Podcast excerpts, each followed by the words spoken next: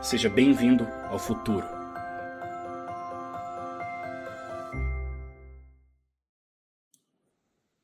Olá, seja bem-vindo a mais um episódio da série Reforma Tributária. Hoje estamos com mais um convidado muito ilustre e muito respeitado, é, tanto no setor empresarial quanto também no setor político, que é o senador Oriovisto Guimarães. Senador, seja muito bem-vindo. É uma satisfação imensa ter o senhor aqui conosco. É, tenho certeza que poderá nos agregar muito, principalmente nesse debate tão importante, no momento de pós-crise ou no meio de uma crise, de uma pandemia em que vivemos, e que ao mesmo tempo temos uma série de necessidades de reformas.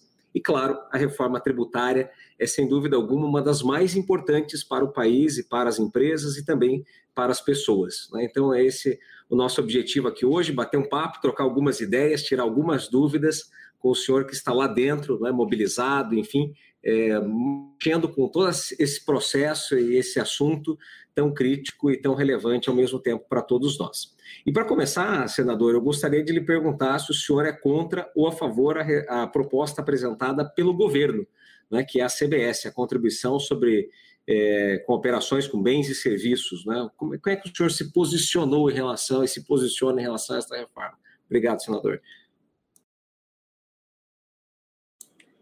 O senhor, o senhor está no, no mudo, senador. Só desmutar ali, por gentileza. Tá. Pronto. Então, de novo, boa noite, Lucas. Prazer estar aqui com vocês. É, não sei se eu vou trazer esclarecimentos para vocês ou se vou trazer mais dúvidas, porque por enquanto eu tenho mais dúvidas do que certezas. É, a situação da reforma tributária ainda é bastante confusa. Nós temos uma reforma tributária que vem lá da, da, do deputado Raul, que é um projeto da, já de 2018 e que quase foi aprovado em 2018 e depois não foi. E ele voltou à tona agora. Deputado Raul volta e meia está lá no Senado e tal, faz palestras, defende as suas convicções e ela é uma das, das propostas que está lá no Senado. Outra proposta que é a do Baleia Rossi original, mas que depois foi alterada um pouco, né? está lá na Câmara dos Deputados. É, no meio dessa confusão das duas propostas, aparece o governo, e esses dias eu fiquei cinco horas numa live com o nosso ministro Paulo Guedes, de quem eu sou grande admirador e gosto muito, tem um pensamento liberal em economia, como ele também tem, mas eu fiz uma crítica muito pesada ao, ao, ao nosso ministro Paulo Guedes, no seguinte sentido, que ele está, ele é um autor de um livro em que ele escreve um capítulo eventualmente e ele não termina o livro e a gente não sabe quando é que ele vai uh, apresentar o próximo capítulo. Ou seja, o governo não apresentou uma proposta de reforma tributária. Eu particularmente não vejo nenhum sentido em analisar uh, esse imposto, essa contribuição sobre bens e serviço sem ter claro o conjunto completo de uma reforma, né? Porque aí você fica naquelas milhares de dúvidas que aparecem. Tá bom, eu vou pagar 12%, tá bom, é cumulativo, não é cumulativo, compensa, não compensa, uh, os tributos, como é que vai acontecer? Não, tudo bem, não vai afetar o pessoal que está no Simples, tá, tá ok, mas estamos falando de um imposto. E os outros, como é que ficam? Né? É, quando você vai aplicar isso em setor por setor, ele é uma espécie de um IVA, né? porque você vai compensar. Ele, ele não é acumulativo, você vai compensar. Né? Ele não, ele, ele, ele, você compensa, ele, ele é não cumulativo. E, e, aí você depende de cada produto, depende do que, que você agrega de valor. Né? Eu, eu tinha em mãos uma tabela outro dia que tinha uma variação de valor agregado que ia de 10 até 75 uh, eh, o valor de um produto de 100. Então, quanto mais você agrega, maior fica sendo a sua tributação. E você vai ter, claro, um ponto que é um caso neutro, dependendo do regime de opção que você fez de, de, de PIS e COFINS agora, se é os 65 ou se é os 9 e pouco, né? o, que, o que você está optando. Hoje nós vivemos um manicômio tributário, todo mundo sabe disso, né? Só, só para lembrar aquele famoso livro tratando de PIS e COFINS, com as exceções e tudo mais, tem 60 páginas só o índice. e tem duas mil páginas no total, não é? Durma com barulho desse. Então, o que, que eu vejo? Surreal, surreal, senador. Surreal. O Paulo Guedes está muito certo quando ele disse que isso é um manicômio, é, um manicômio tributário, é assim que ele chama. Então, precisa fazer uma reforma? Precisa. Precisa simplificar? Precisa. Mas pode aumentar a carga tributária? Vai aumentar ou não vai aumentar? É, Para mim é vital saber se vai aumentar ou não. Eu só posso saber se uma proposta vai aumentar ou diminuir a carga tributária se a reforma estiver completa.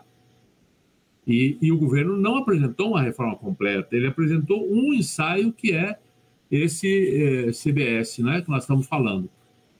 Além disso, o governo ameaça com outro tributo, que é sobre transações eletrônicas, né, que é uma, um novo nome para a antiga CPMF, né, e que ele insiste que não é CPMF, mas ainda não mandou, só fala que tem a ideia. Quer dizer, fica muito difícil de julgar intenções, fica muito difícil de ter um pacote todo. Uh, para complicar um pouco mais, eu te disse que ia te encher ainda mais de dúvidas, né? É o que eu já estou começando a fazer. Uh, para complicar um pouco mais ainda, eu tenho participado das reuniões da Comissão Mista da Reforma Tributária, onde nós somos vários deputados e vários senadores. O que eu tenho visto nessa comissão, primeiro, ela é excessivamente grande, tem muitos participantes. E as reuniões ainda estão muito complicadas, porque são todas pelo sistema de decisão remota. Você sabe o que é sistema de decisão remota. Você, se tiver 80 pessoas na sala, se você tem direito a falar três minutos, você vai esperar 240 minutos para falar três. Ou seja, você vai esperar quatro horas para ter direito a três minutos. A comunicação é muito difícil. Você não tem trabalhos em pequenas comissões. E aí você acaba recebendo uma coisa um monte de discursos repetidos que são críticas uh, sobre determinado imposto, uh, discurso de intenções, que o imposto tem que ser progressivo, que ele não pode ser regressivo, que temos que tributar mais quem tem iate, mas ninguém fala na base de cálculo quantos iates tem no Brasil. Eu tenho para mim que Miami tem mais iates do que o Brasil inteiro, e isso vai significar muito pouca coisa aqui no nosso país. Mas, enfim, muita política, muita demagogia e pouco número. No meu ponto de vista, eu, eu, que sou empresário, que tenho uma, sou economista, estudei engenharia também, eu gosto de números e Perfeito. gosto de visão global, de visão total. É tudo que eu não tenho e que ninguém tem. É? Então fica muito difícil da gente dizer, primeiro, se vai sair uma reforma tributária ou não. Eu, eu tenho pedidos de toda a ordem que quero falar comigo. Os prefeitos da, das capitais estão preocupados com os impostos municipais. Os secretários de Fazenda estão preocupados com os impostos estaduais. O governo tem preocupação com os impostos federais.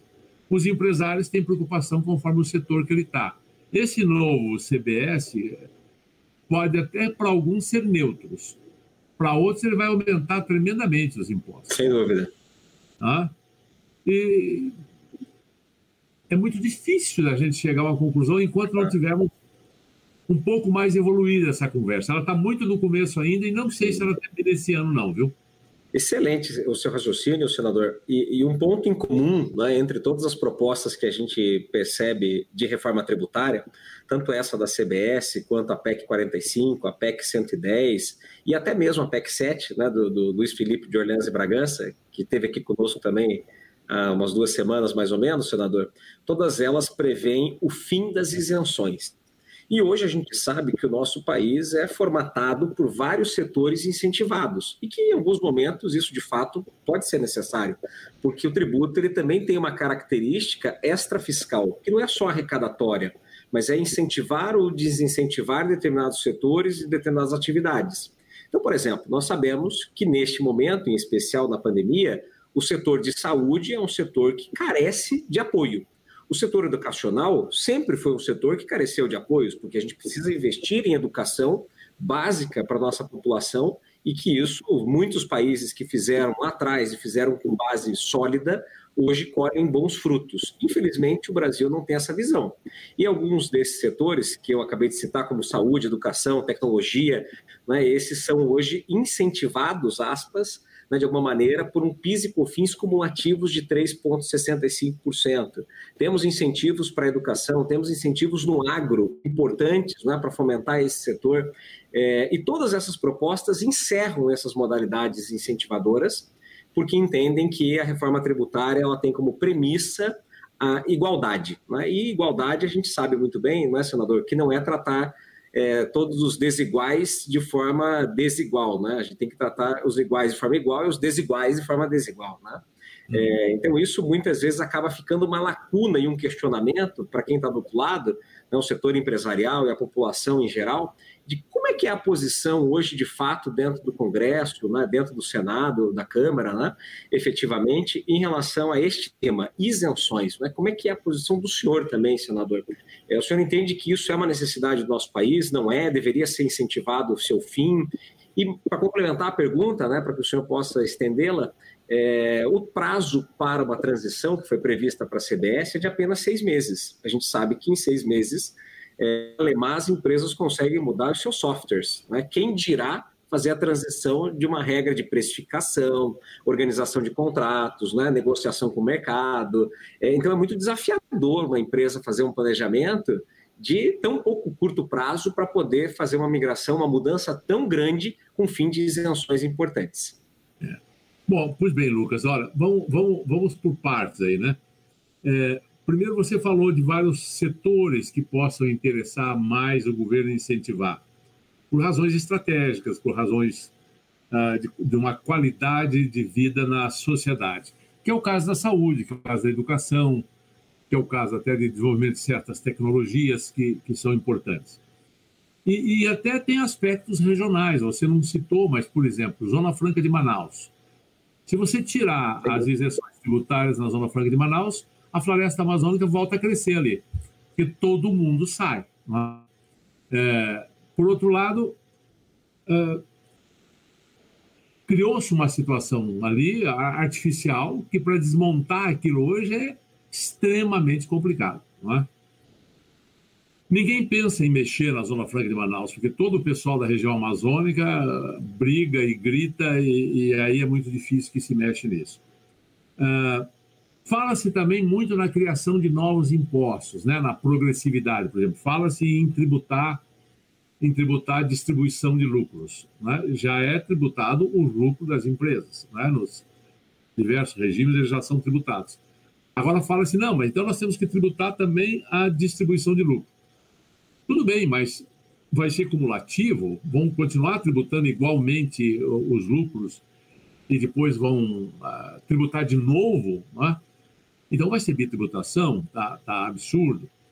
Então, mas eu acho perfeitamente razoável, perfeitamente lógico, se você disser assim, não, nós vamos tributar menos o lucro das empresas, é? portanto, vamos incentivar a reaplicação do capital Perfeito. e vamos tributar mais a distribuição dos lucros.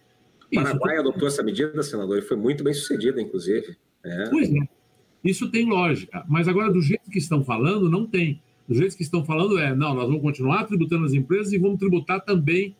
Tá? Outro imposto que muitos defendem lá no Senado, que eu vejo pessoas defendendo com unhas e dentes, é vamos tributar grandes fortunas. A gente sabe a experiência disso ao, ao, ao longo da história de diversos países, as complicações que criaram. Fuga de capital, principalmente. Né? É, e assim vai. Vamos é, tributar heranças, vamos tributar isso, vamos tributar aquilo. Quer dizer, Criar imposto é muito fácil. As opções são várias.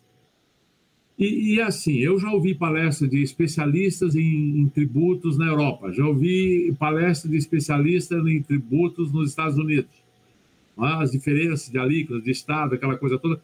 De um modo geral, existem políticas de incentivo em todas as nações, de, de, de alguma forma. Estados Unidos, você pode até ganhar passaporte se você investir em determinados empreendimentos. Você pode ganhar uma permissão para viver lá. Perfeito. Europa também, é. Europa também, né? Você investe em determinadas regiões, Sim. o Canadá, naquela região gelada lá, você perde o dinheiro, mas você ganha cidadania. Tem gente que faz isso. Então, esses incentivos existem. Agora, de novo, é impossível a gente dizer esse imposto é bom, esse imposto é ruim, sem ver o todo. Não é?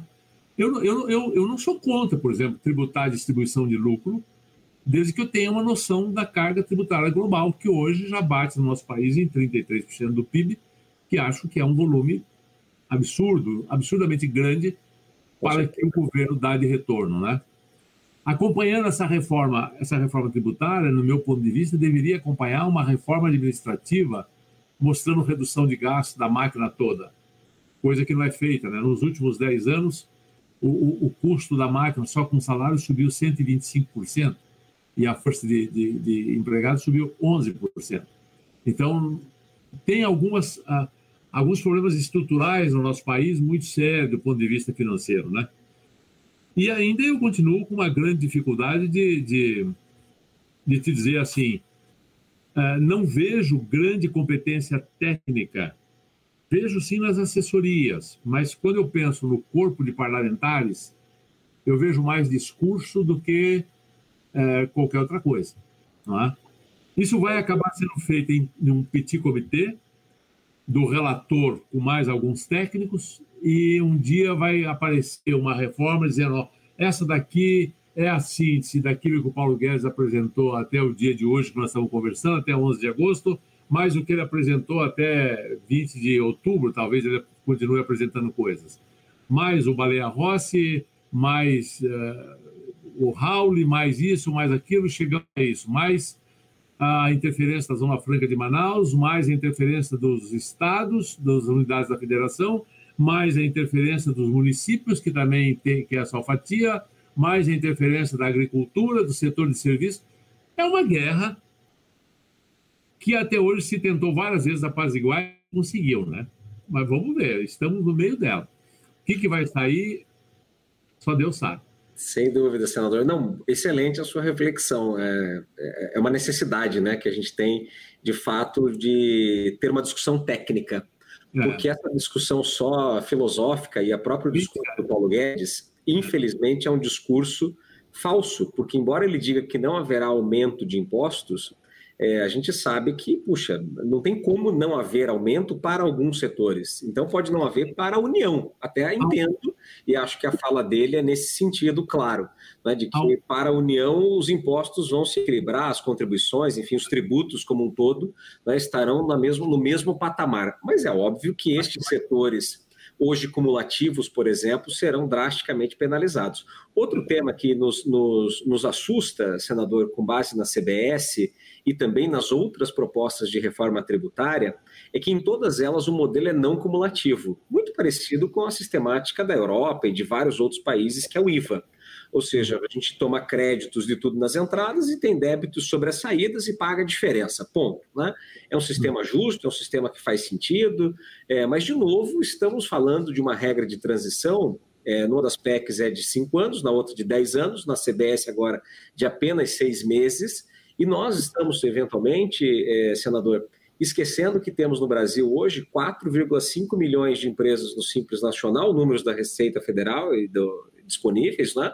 É, e temos mais ou menos aí 3,4 milhões de empresas no lucro presumido. Ou seja, essas quase 8 milhões de empresas, senador, hoje elas não pegam notas fiscais de tudo que elas adquirem, elas não tomam crédito sobre as suas entradas e, por consequência, essas entradas não são tratadas com todo o rigor que a contabilidade exigiria natural, né? Então elas acabam não lançando, acabam não fazendo essa gestão tão é, detalhada por não para não onerar, inclusive, a sua administração. E é fato que num sistema não cumulativo, essas empresas vão ter que virar o jogo, elas vão ter que apurar créditos, vão ter que lançar tudo dentro do mês, é, aumenta a necessidade delas de gente, aumenta a necessidade de tecnologia. O que a gente vê com bons olhos sobre uma, uma, uma, uma perspectiva, não é, que é a da gestão, acho que isso é importante, vai ajudar muito o empresário a descobrir que não tem lucro ou que não tem margem sobre determinados produtos que hoje ele nem sabe, né? mas ao mesmo tempo a gente sabe que uma transição muito rápida vai punir essas empresas, né? vai fazer com que muitas delas acabem deixando de existir, não vão conseguir se adaptar a essa nova realidade, ainda que ela possa ser melhor. E a minha pergunta, senador, para o senhor é: existe essa preocupação né, multissetorial hoje dentro do Senado, dentro da Câmara, a gente sabe, né, pelos setores que estão lá é, lutando, mas esses que não estão, né, esses empresários menores que estão às vezes sem nem saber como é que funciona a dinâmica, alguém está olhando por eles, senador? Veja, ah, duas observações eu queria te fazer. Primeiro, a questão do, do, dos 12% desse, desse novo imposto do Paulo Guedes, da contribuição sobre bens e serviços, há um cálculo da FGV muito interessante que diz que o ponto de equilíbrio para não aumentar a carga tributária seria de 10,1, se não me engano. É um número assim, 10, qualquer coisa. Ah, é, 10,1 e não 12. 12 haveria um aumento de carga tributária. Só queria observar sobre o bloco anterior que estavam falando. Então, aí já há uma discussão. Segundo, é, segundo ponto que você levanta, a questão das empresas de, de do, do, do, simples. O Paulo Guedes, eu, eu, questionei sobre isso. Ele disse, não, presumido, né? é, para o simples não muda nada. Essas empresas permanecem como estão. E são a maioria das empresas brasileiras. Então, ele está dizendo que o, o, CBS não vai se aplicar às empresas de lucro presumido. Elas já seriam mas, simples, mas aí, senador, as empresas do simples. O manicômio judiciário, né? É, o manicômio tributário. Sim. Mas elas vendem, né, senador? Essas empresas do Simples Nacional vendem para empresas fora do Simples Nacional que não vão se creditar de 12%. Elas vão se creditar da alíquota efetiva do Simples Nacional, é o que prevê a proposta do governo.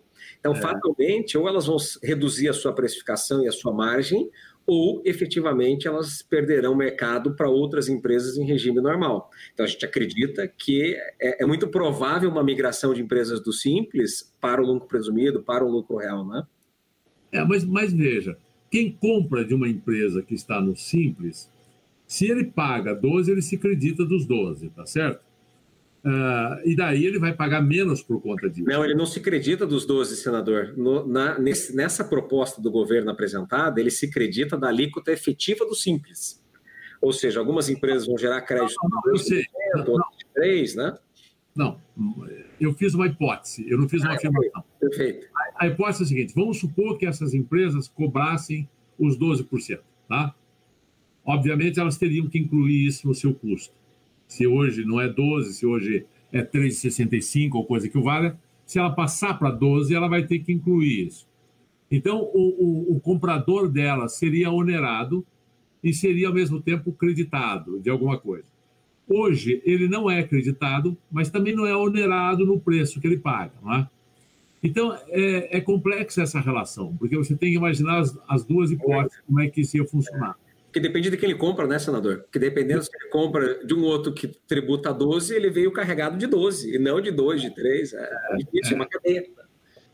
Não, olha, hoje também nós temos complicações difíceis com as diferenças, por exemplo, que você tem no ICMS, tem empresa que compram no estado e consegue vender no outro estado mais barato do que comprou da fábrica porque Sim. faz compensação de ICMS. Quer dizer, nós temos os nossos absurdos atuais. É verdade. É. Nós temos que ver se conseguimos fazer alguma coisa mais simples, não é? Porque assim, eu, eu não tenho muitas ilusões, sabe, Lucas, de que nós vamos abaixar a carga tributária no seu todo. Não vai porque o Estado brasileiro está absolutamente quebrado e o governo, se puder aumentar um pouquinho, ele vai procurar aumentar um pouquinho. Abaixar ele não vai. O Paulo Guedes diz assim: não, eu vou colocar o, o, a contribuição sobre bens e serviços, se aumentar a receita, eu abaixo a alíquota. Tá bom, me engana que eu gosto. Não, não vai abaixar coisa nenhuma, né? Nós conhecemos bem como é o governo.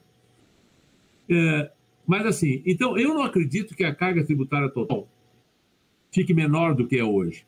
A minha grande preocupação é que ela não aumente.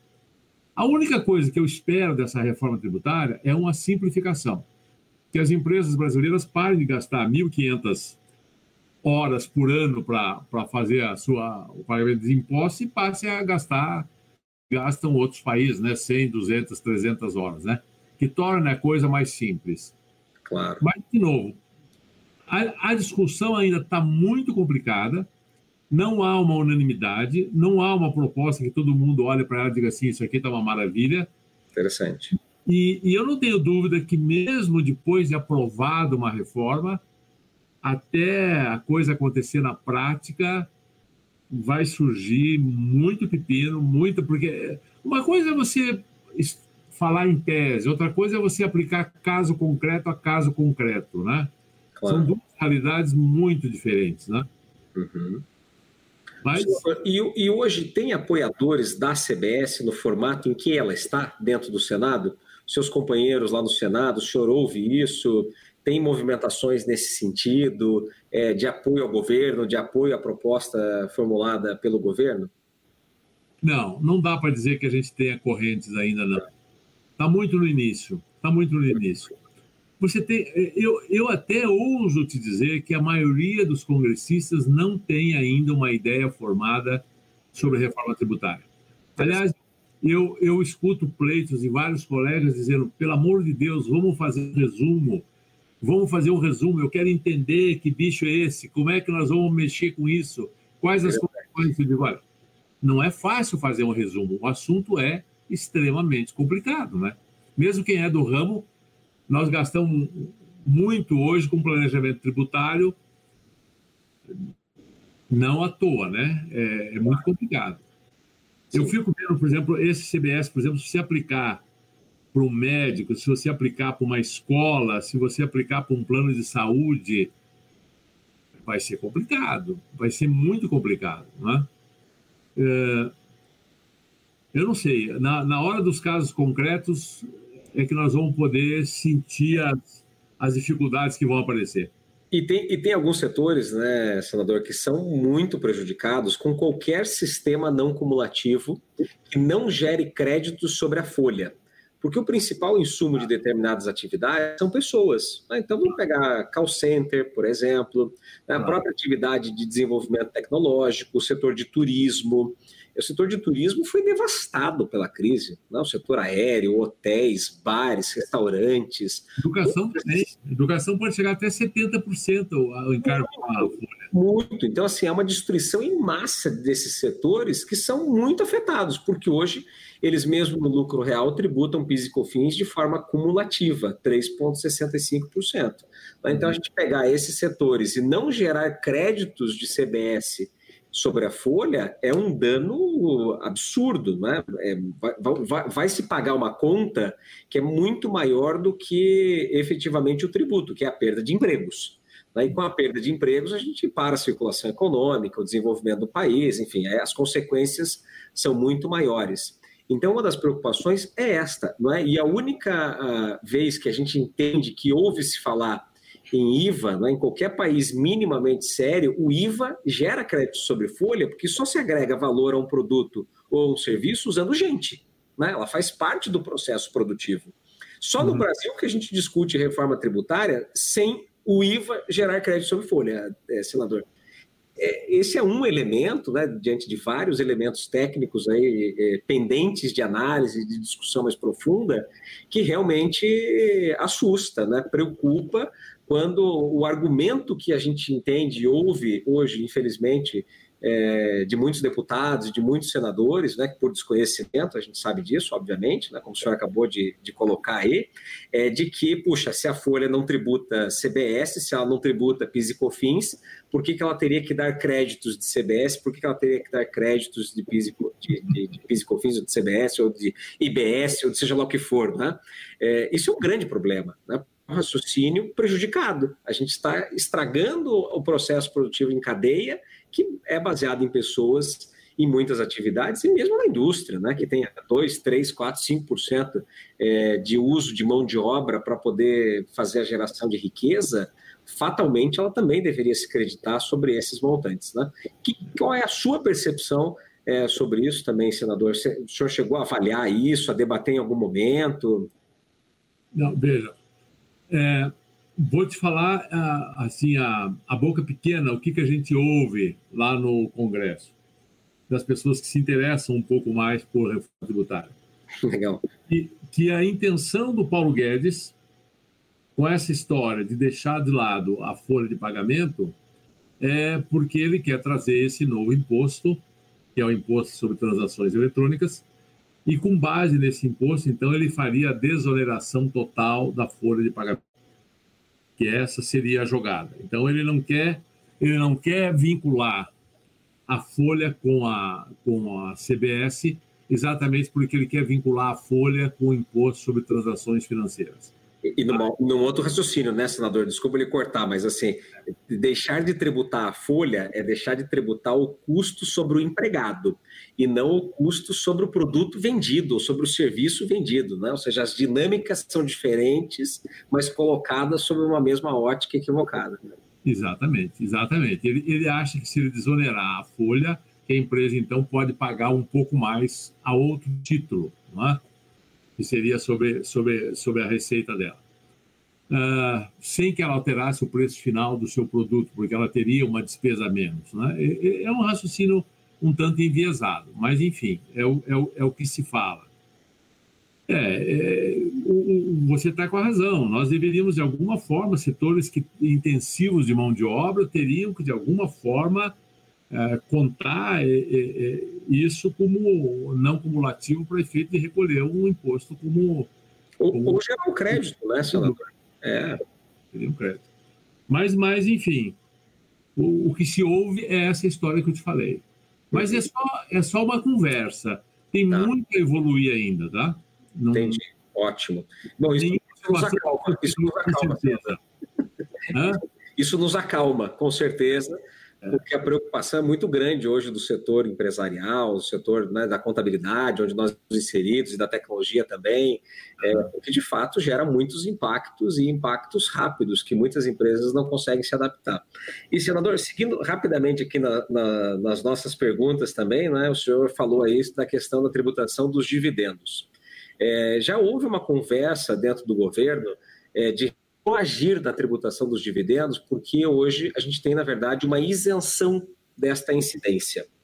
É, e retroagir a tributação deles é um, é um absurdo, obviamente. Não é? É, o senhor ouviu alguma coisa sobre isso? Existe alguma mobilização? Existe algo que o empresário deva se preocupar? Olha, existem sim vários projetos, tanto na Câmara como no Senado, mas projetos isolados que visam a criar um imposto específico sobre distribuição de lucro. Tem, no Senado tem, na Câmara tem. Eu acredito que não há clima, estando discutindo a reforma tributária, para examinar nenhum projeto isolado. Porque não faz o menor sentido você discutir uma reforma tributária, mexer com todos os impostos e, ao mesmo tempo, estar criando um imposto isolado que não está nesse todo. Não é? Acho que esses, impostos, esses projetos isolados não vão prosperar. O que há é uma tendência muito forte de incluir esse imposto, né? muitos defendem isso, a proposta que está na Câmara defende isso, de tributar a distribuição de lucros. Né? Eu acho que se nós é, tem que olhar qual é a taxa que vai ser isso, se vai ter uma compensação no lucro da empresa, aí, aí de novo, fica difícil avaliar sem um todo, não é, Lucas? Claro, não, está perfeito esse raciocínio do senhor, até porque é, de fato, o nosso sistema tão complexo, tão robusto, quando você mexe, às vezes, em algo que parece muito pequeno ou irrelevante, ele, na verdade, desmorona a estrutura inteira para muitos segmentos, para muitos setores, não é, senador? É, outra questão aí que o senhor nos trouxe é a questão do TMF, ou enfim, o nome que ela tiver é, nessa tributação sobre as movimentações financeiras. A gente sabe, é, como, como tributarista, que a movimenta tributar movimentação financeira não é justo né, para a sistemática é, toda econômica que a gente tem em qualquer país, e isso é sempre mal visto.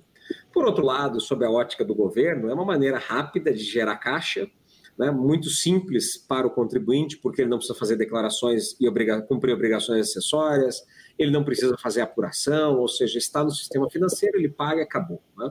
É, dentro desse, dessa balança né, em, em, relação à justiça, aos critérios, né, em, é, em relação mais econômica da CPMF e, ao mesmo tempo, essa análise política e arrecadatória, de que lado o senhor está? é, eu, eu não gosto da ideia de voltar à CPMF. Eu acho que, como você diz, é um imposto ah, cumulativo, você, você não tem como compensar isso, isso vai se somando, isso leva a você ter que exportar imposto, eh, deixa o país menos competitivo eu definitivamente não gosto desse tributo. Tá? Se depender do meu voto, ele não volta mais. Ótimo, ótimo. Mas, mas não depende só do meu. Muito bom, senador, muito bom, muito bom. É, e em relação, senador, a essa questão ainda, né, envolvendo a própria CBS, né, é, alguns pontos dela que estão ali deficitários em algum momento, mas é, o mais importante nessa consolidação e nessa sequência escalonada, né, de fases como o governo colocou e como o senhor muito bem é, nos trouxe a lógica do livro, né, um livro pela metade. É, o senhor vê apetite hoje dos, dos deputados e dos senadores para aprová-la desta forma fatiada? O senhor está sozinho nessa batalha de vamos aprovar só se for em conjunto ou não? Não, uma, uma coisa eu tenho absoluta certeza. Quando o Congresso aprovar uma reforma tributária, o que o governo mandou, se foi aceito, foi aceito. Se não foi, ele perdeu o bonde.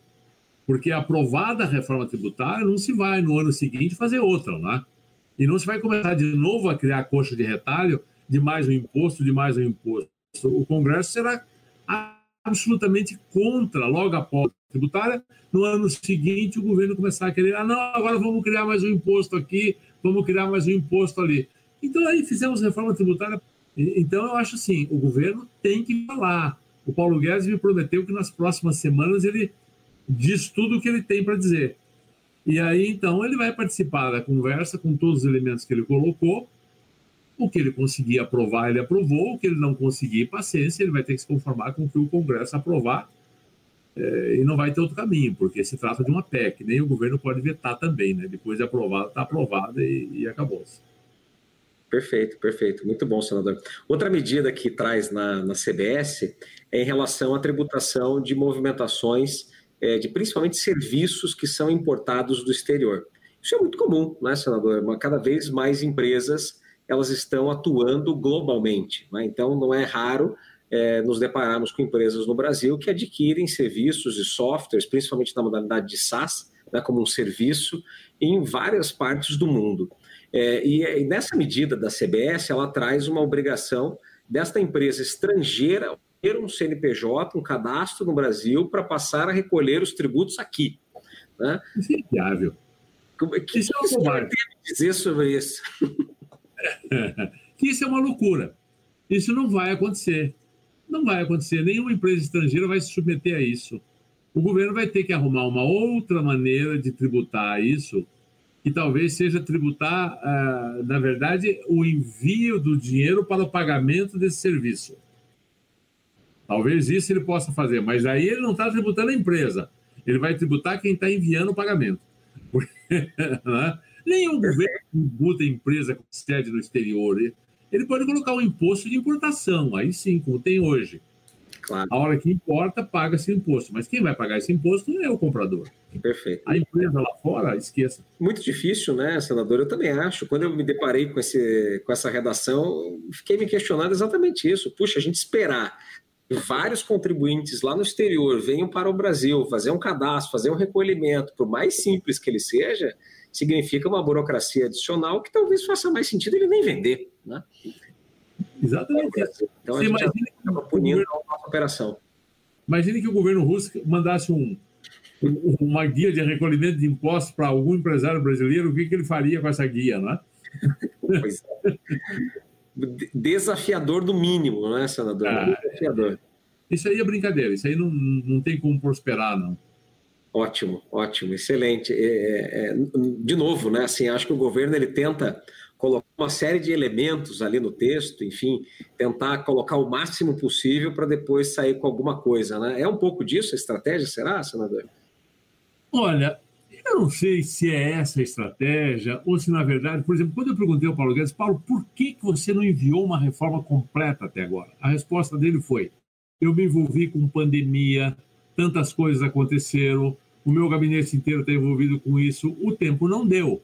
Né? E também eu respeito a liberdade do Congresso e tal e coisa, mas tudo bem, eu posso aceitar tudo isso. Eu quero dizer que eu sou um fã do Paulo Guedes. Eu aplaudo o Paulo Guedes, gosto muito da política dele. E só tenho elogios para ele. Mas Legal. nesse ponto, nesse ponto, eu tenho que discordar, porque ele, ele, ele tem que falar. Eu sinto muito se ele não teve tempo, mas então reúne uma turma, traz gente nova. Ele, ele tem uma equipe de especialistas em tributos que é de dar inveja. Eu conheço o currículo da maioria deles. Eles são muito bons. Muito bons. Se deixar aquele povo trabalhar, eles são capazes de produzir uma reforma muito interessante. Só que eles não apresentaram essa reforma ainda. Eu, particularmente, estou ansioso para que ela chegue, porque eu acho que podem surgir realmente por parte do governo contribuições importantíssimas. E eles têm os dados na mão, eles podem provocar, eh, podem produzir simulações que o Congresso não tem como fazer, não é? Então eles têm que falar. Eu acho que o, o, o grande ausente nesse debate aí se chama executivo. Ele precisa entrar. Ele não entrou ainda com tudo. Ele só deu uns palpites. É pouco. Muito bom, e, e realmente essa questão dos números é sempre um desafio para nós. É, fazemos análises né, robustas, eu converso sempre com jornalistas também, é, eles têm muita dificuldade né, em encontrar informação. Puxa, quantas escolas existem hoje no Brasil que estão no lucro presumido e que serão prejudicadas? Eu não é. esse número. Né, não existe disponível em lugar nenhum. Não, é difícil. É difícil. É, e, vamos lá, a Receita Federal tem essa informação absolutamente disponível online no sistema dela, por conta de todas essas obrigações acessórias gigantescas que foram criadas para as empresas. Né? Hoje, efetivamente, as empresas, como o senhor muito bem colocou, gastam inúmeras horas fazendo gestão do tributo, e não gestão da sua atividade empresarial, dos seus clientes, etc. E me preocupa sempre, sabe, senador, quando a gente fala é, de, de sistemáticas simplificadoras do sistema tributário brasileiro, é, porque sempre as reformas estão trazendo uma, uma previsão, como a gente já falou aqui, de não cumulatividade. Crédito, débito, crédito, débito, crédito, débito. Mas apenas 500 mil empresas hoje no Brasil, senador, operam nesse formato. Só isso, que são as empresas que estão no lucro real. Ou seja, você tem hoje a imensa né, quantidade que nós temos hoje de, de, empresas nos outros regimes tributários que não operam assim, que não fazem a sua sistemática assim. O Raul corrigiu isso na, na PEC 110, colocando a sistemática de recolhimento, de cálculo de créditos e débitos no sistema financeiro.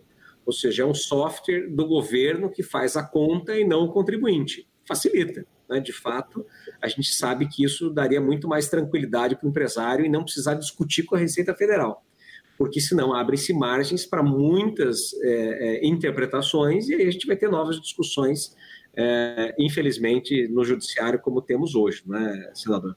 E, e nesse, nesse modelo né, de, de, de, transformação, tanto, de novo, para CBS ou para IBS ou para IVA, o nome que a gente chamasse, além desse fator da não cumulatividade, senador, em todos os momentos que a gente analisa com, com com, olhos né, cuidadosos essas propostas, elas não trazem uma regra de transição de crédito.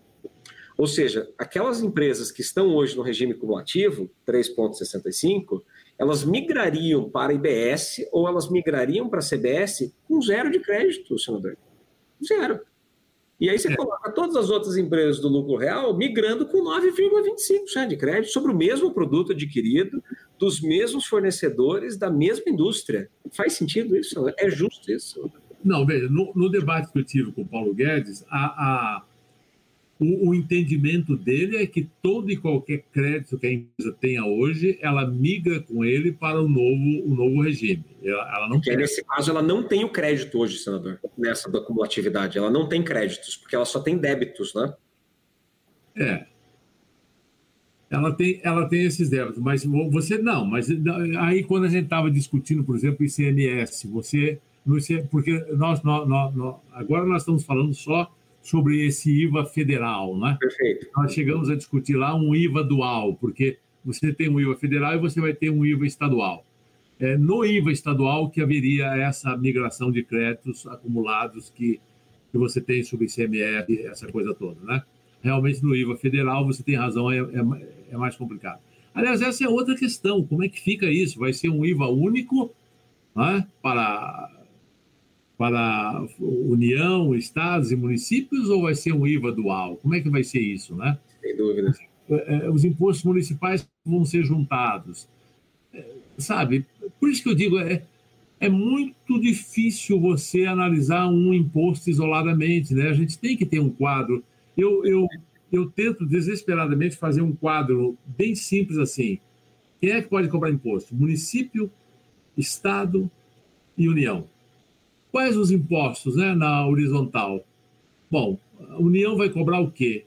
Estados vai cobrar o quê? Municípios vai cobrar o quê? Como é que essas coisas se comunicam? Como é que elas se juntam? Como é que se compensam? É, é essa visão do todo que eu tenho pedido a todos e tenho pedido aos meus assessores que tentem resumir as propostas para que a gente sinta o pacote inteiro, né? Senão, realmente, é, não vai simplificar nada, porque simplifica de um lado, complica do outro. E... Exatamente. É. E aí, às vezes, a gente acaba achando que há uma simplificação e, na verdade, é uma complicação do sistema, né, senador? É, e aí, estou chegando várias perguntas aqui, senador, e uma delas é, é, de qual hoje o senhor é mais simpático, né? com qual proposta de reforma tributária? Essa que vem do governo fatiado, o senhor já nos colocou aí claramente que não é a sua preferência, né?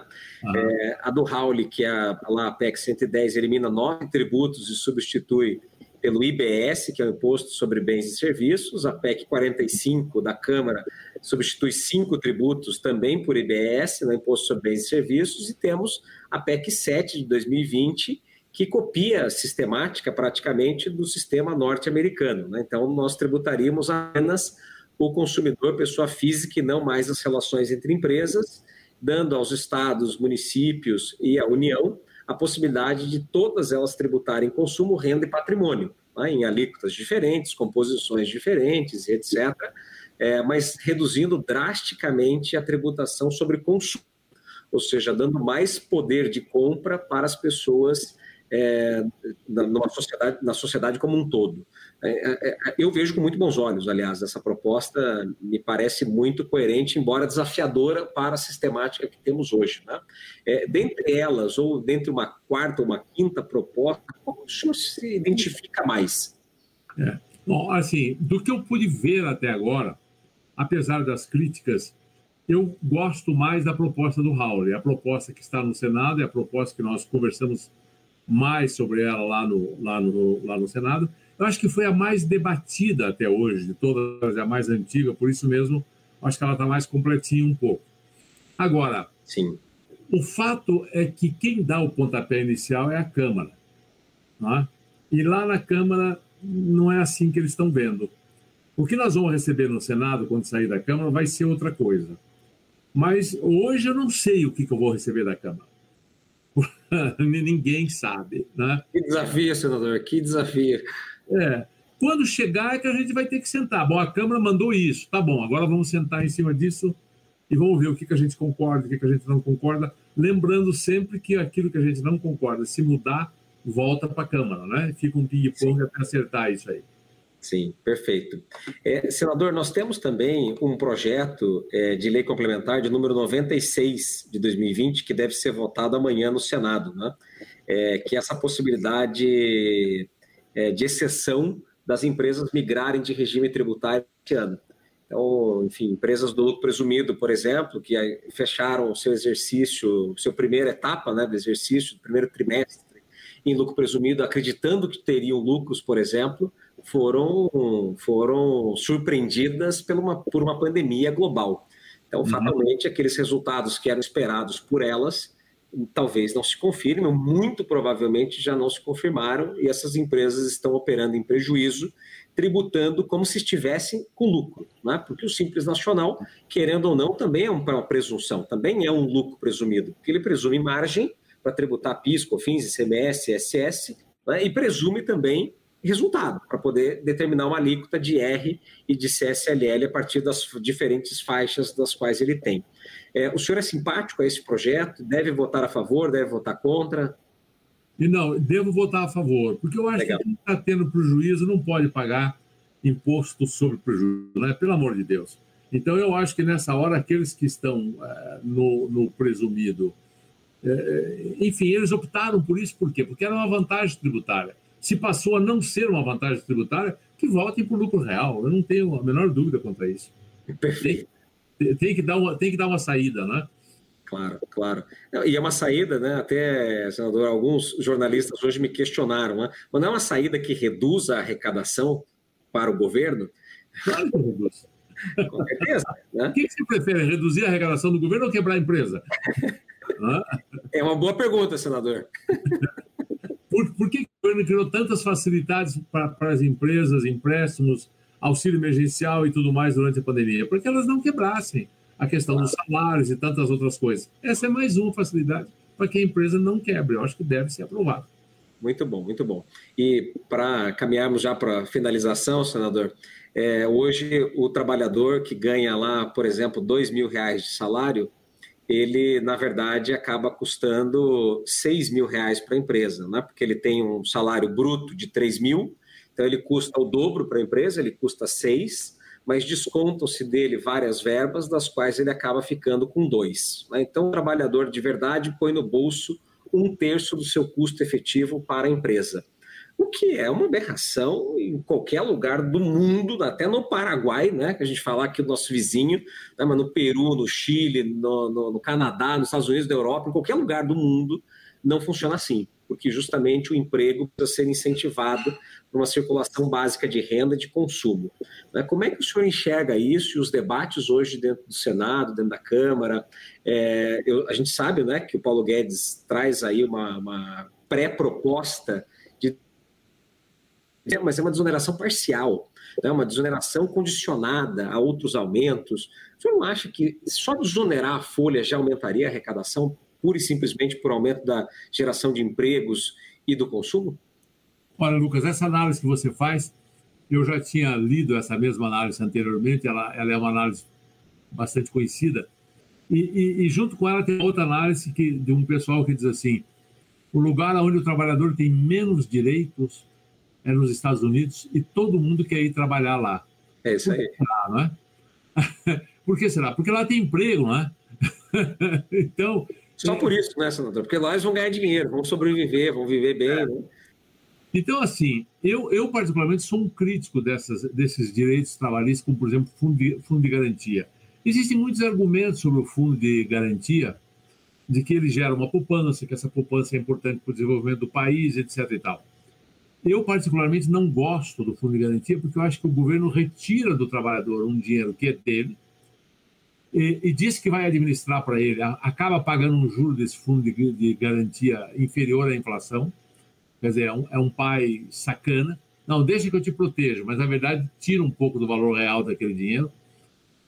Acho que uh, se nós dessemos, sabe, solta o trabalhador, deixe ele receber o dinheiro, dê mais autonomia para ele, pare de querer tutelar tanto o trabalhador, né? deixe que ele resolva o que vai fazer com o salário dele se ele quer colocar no fundo de garantia, se ele quer fazer uma poupança por conta própria, se ele quer pagar a prestação de um bem, enfim. Uh, nós precisamos desesperadamente desonerar a folha no nosso país. É muito complicado criar emprego formal. O resultado é que nós temos um, uma grande parte da população trabalhando informalmente porque é impossível pagar todos os tributos que estão aí, né? Poucas, poucas pessoas, poucas empresas conseguem, né? Sem dúvida. E com a CBS, senador, é, a gente acredita, e há lá nas perguntas e respostas, até já emitida pelo, pela própria base do governo, em relação a, a fomentar a pejutização. Porque se a Folha não gera créditos de 12% da CBS, fatalmente a empresa vai colocar lá os seus trabalhadores para se tornarem uma empresa, e aí eles passam a ganhar mais e emitem uma nota que gera créditos de 12% de CBS. Né? É, então, assim, nos, nos, parece um tiro no pé que o próprio governo já percebeu é, e que deve caminhar para uma mudança, né? Acredito bastante nisso. Vai fomentar a pejotização e vai fomentar a terceirização também. Sim. E tem uma legislação mais alargada hoje que permite é, contratar força de trabalho terceirizada até daquilo que é trabalhador específico do seu setor. Isso está bem mais alargado hoje. É, Olha, é claro que o contribuinte, é claro que o empresário, é claro que os tributaristas vão se defender do governo, como se defende em todo o mundo. Não há país que alguém pague imposto pelo prazer de pagar imposto. Aliás, eu diria que é, o nome já é imposto, né? não, é, não é a favor da sua vontade, é contra a sua vontade, é uma imposição. Pois bem, essa imposição, dentro dos limites da lei, em qualquer lugar do mundo se faz todos os malabarismos jurídicos e contábeis possíveis para que ela seja a menor possível e para que você seja mais apto a concorrer no mercado e ter um custo menor, porque ao fim e ao cabo todo imposto acaba sendo custo, né? não, não tem muito como evitar isso, né? Então, assim, se nós conseguirmos simplificar um pouco a regra do jogo, já vai estar de bom tamanho. Mas... Já é bom, né? Já é bom, né, senador? Bom, e aí, senador, para finalizarmos, aí, nosso tempo está quase acabando aqui no, no, no, Instagram. O senhor está sendo hiper elogiado, tá? Várias pessoas falando, ele admira muito, então, puxa. É, Obrigado. fazemos coro aqui, né? A isso, sem dúvida nenhuma. O senhor tem uma história de sucesso incrível, então somos todos seus, seus admiradores, né? Pela sua história. Enfim, portanto, sucesso aí que o senhor produziu ao longo de todos esses anos, agregando muito ao Paraná, ao Brasil, com certeza na geração de empregos. Então, transmitindo aqui o senhor essa, essa mensagem que tem vindo tanto. E, e, e para finalizar, meu senador, é, a gente vê hoje uma Receita Federal que no passado era muito voraz, né, que punia demais o empresário, às vezes até sem base legal, sem base constitucional. E a gente tem visto, percebido na prática, que uma Receita Federal mais justa, é, muito bem organizada, muito séria, muito célere em algumas análises, é, cruzamentos de dados, né, volumes de informações, é, sendo muito preocupada em entregar serviços aos contribuintes e não apenas em sede arrecadatória. É, o senhor tem essa percepção também do lado interno hoje, dentro do Senado, né, dentro do Congresso como um todo? A Receita Federal é participativa, ela ajuda, ela trabalha em conjunto ou não? É só uma percepção, talvez, aqui é, é, isolada? É, olha, eu, eu vejo assim, está havendo um esforço né, de, de, de, de várias autarquias do governo federal em entregar um serviço melhor. Né? Quando se fala em reforma administrativa, se fala muito em dois aspectos. É, se fala em economizar e se fala mais ainda em melhorar a qualidade do serviço entregue, seja na saúde, seja na educação, seja na segurança e, por que não dizer, seja na cobrança de tributos também, não é? É, é muito difícil quando você vai a um, a um órgão público, seja ele qual for, em que você, na verdade, representa um incômodo para quem está lá, não é? E não, você não é o cliente, você vai na iniciativa privada, a iniciativa privada sabe que ela depende da sua satisfação com ela para que você se feliz e continue sendo cliente. E é, é, esse tipo de coisa não acontece no setor público, infelizmente. Às vezes tem lá uma pessoa fazendo qualquer coisa e não quer ser interrompida e tal. Ah, tá aí mais um chato querendo alguma coisa. Isso não é verdade para todos. Existem excepcionais funcionários públicos, eu sempre faço questão de elogiar. A imensa maioria é feita de gente dedicada, honesta, tanto na educação, principalmente na saúde, agora estão dando um show, né? O nosso SUS, tão criticado, tem sido muito eficiente na defesa da, da nossa saúde. Estados Unidos, as pessoas, quando não morrem de Covid, morrem com a conta do hospital, porque ela vem e ela é brutal, não é? Eu, se você se internar nos Estados Unidos e não tiver um plano de saúde, você se prepare para é, morrer. um problema muito sério na vida, né? Porque é muito caro.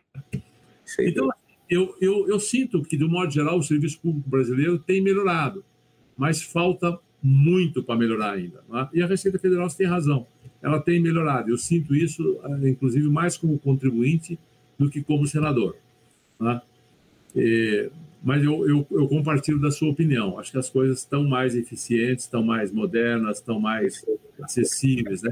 O que me parece, sabe, senador, de que a Receita Federal é, talvez é, fosse o órgão mais importante para uma reforma tributária porque ninguém tem tantos dados e tanto conhecimento do sistema tributário brasileiro atual, das dificuldades, né, dos desafios a serem superados, não só pelos contribuintes, mas pelos também, porque vale lembrar, né, a complexidade é para os dois lados, tanto para quem paga quanto para quem recebe.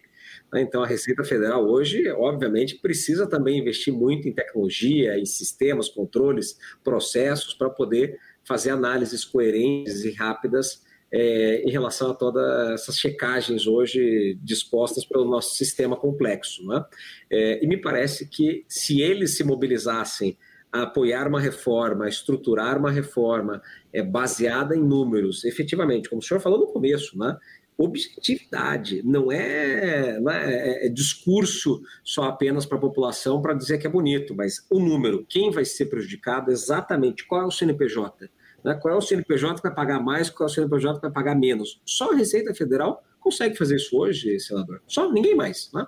É, eu sinto falta de, dessa chamada da Receita para participar dessas mobilizações de reforma tributária, e me parece que eles não fizeram parte ainda, né? que eles estão lá só esperando chegar a lei nova para arrumar o sistema. É. Veja, isso é uma pergunta boa de você fazer para o Paulo Guedes, mas eu, eu, eu te diria o seguinte, Lucas. Nós estamos sujeitos, se você for uma empresa que atua aí em 20 municípios brasileiros, em diferentes estados, você pode estar sujeito a, a uma receita federal, a 20 e poucas receitas estaduais e mais 5 mil e poucas receitas municipais que nós temos aí. Com tributações diferentes de estado para estado e de município para município. Por exemplo, a alíquota do ISS é completamente diferente para as escolas em Apucarana, Ponta Grossa e Curitiba, não é? Sem dúvida. Não é a mesma. E o ICMS, você sabe o que acontece no nosso Brasil afora. E, e assim vai. Então, é complexo, porque você. O único que pode unificar esses impostos, o único que pode simplificar um pouco essas receitas todas, seria a reforma tributária. Mas para isso tem que ter um consenso com os estados. Por exemplo, vamos fazer um IVA estadual, vai ser único? É? Vai estar junto com o federal ou não? Isso tem que ser conversado com os estados, não é? os municípios, como é que fica? Vamos juntar essa coisa toda? Eles cobram hoje IPTU, ISS, cobram mais algumas coisinhas. Vai juntar ou não vai juntar? Vai continuar diferente? É? Enfim, não é um assunto simples, não. É verdade. É, tanto não é simples, senador, que nós aqui a gente desenvolve inteligência artificial também, né? Temos uma área muito forte de tecnologia e nós já conseguimos, na nossa base, processar 1 bilhão e 800 milhões de cenários tributários, senador. É surreal. Então, o senhor imagina assim, uma empresa conduzindo uma análise com gente onde nós temos, só na nossa base de clientes, 350 empresas, mais ou menos, geraram quase 2 bilhões de cenários. É um número avassalador, né? E, e humanamente não se tem como ter controle e nem acompanhamento, checagem, ou seja, o contribuinte muito mais erra por desconhecimento do que erra por intenção. Né? Ele não quer errar, ele não quer pagar multa, ele não quer cometer sonegação, fraude, nada disso. Ele quer fazer o certo, mas não consegue né? porque é muito difícil, é muito desafiador, como o senhor muito bem colocou aí. Senador, acabou o nosso, nosso tempo aqui, o, o Instagram vai nos derrubar também, a gente está no YouTube e no Instagram ao mesmo tempo. Tá é, mas quero mais uma vez agradecer demais ao senhor, o senhor é muito, muito cordial, sempre muito, é, muito simpático também, né? muito conhecedor aí de todas essas áreas. A gente só tem a lhe agradecer, não só pela live, mas pelo excelente trabalho que o senhor vem fazendo. E é muito bom saber que tem o empresário né, preocupado de fato com esse setor. É, e muitas vezes as pessoas que às vezes nos assistem dizem assim: ah, porque o empresário está preocupado com o empresário. Não, o empresário está preocupado com a empresa, que tem a ver com funcionários, que tem a ver com clientes, que são consumidores, que são pessoas. Então, saber que tem um empresário lá comprometido e sério, honesto, como é o senhor, isso sem dúvida nenhuma nos tranquiliza muito, nos agrega demais. Então, muito obrigado, senador. É, suas palavras. Tá Muito obrigado a você pelas palavras elogiosas. Deixe-me é, despedir de vocês assim. Eu tenho feito o meu melhor, tenho procurado uh, interferir naquilo que eu posso, ajudar naquilo que eu posso. Nem sempre consigo. Às vezes você bate numa parede intransponível. Vote, volta e meia eu sou voto vencido, não é? Então eu não sou e ninguém é nenhuma garantia de resultado lá. Mas eu deixo o meu muito obrigado a todos vocês, a todos que estão nos acompanhando. E deixo um apelo que mais gente que se aposente ainda razoavelmente jovem, que ainda tenha vontade de arrumar confusão na vida, como foi meu caso, que se candidate, por favor, nem que seja para ficar um mandato só. O Brasil precisa desesperadamente que pessoas não políticas, que não façam carreiras políticas, resolvam fazer quatro anos lá, pelo menos, para tentar dar uma contribuição. Isso faz toda a diferença do mundo. Tá? Uma boa noite. Muito obrigado a vocês. Muito legal, senador. Muito obrigado. Muito boa noite para o senhor também. Um grande abraço. Tchau, tchau. Um abraço, senador.